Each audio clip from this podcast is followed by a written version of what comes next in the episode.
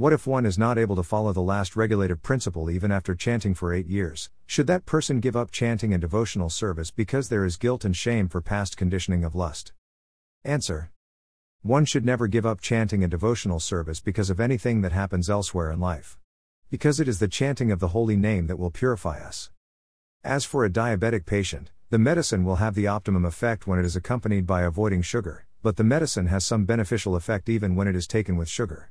Just because a person is not able to give up sugar, if one thinks to stop taking the medicine, then one is unnecessarily being self destructive. So it is helpful at times to consider our conditioning of a disease, not as a defect. That will not let guilt and shame overburden and to energize us. Certainly, there is a difference between lust and disease. In case of immoral activities, there is an active collusion from our side.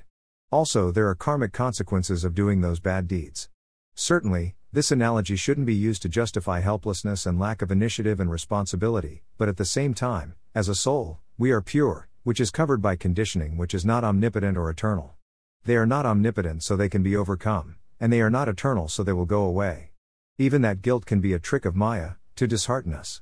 Guilt makes us self consciousness. Instead of thinking how great and merciful God is, we think how dreadful we are. No matter where we are, if guilt is discouraging us, give up that lust. It is critical what we do when we are not overpowered by lust. Lust doesn't make us act immorally 24 hours a day. If we let our thoughts dwell on how bad we are, how low we are, then we are actually playing in the hands of lust.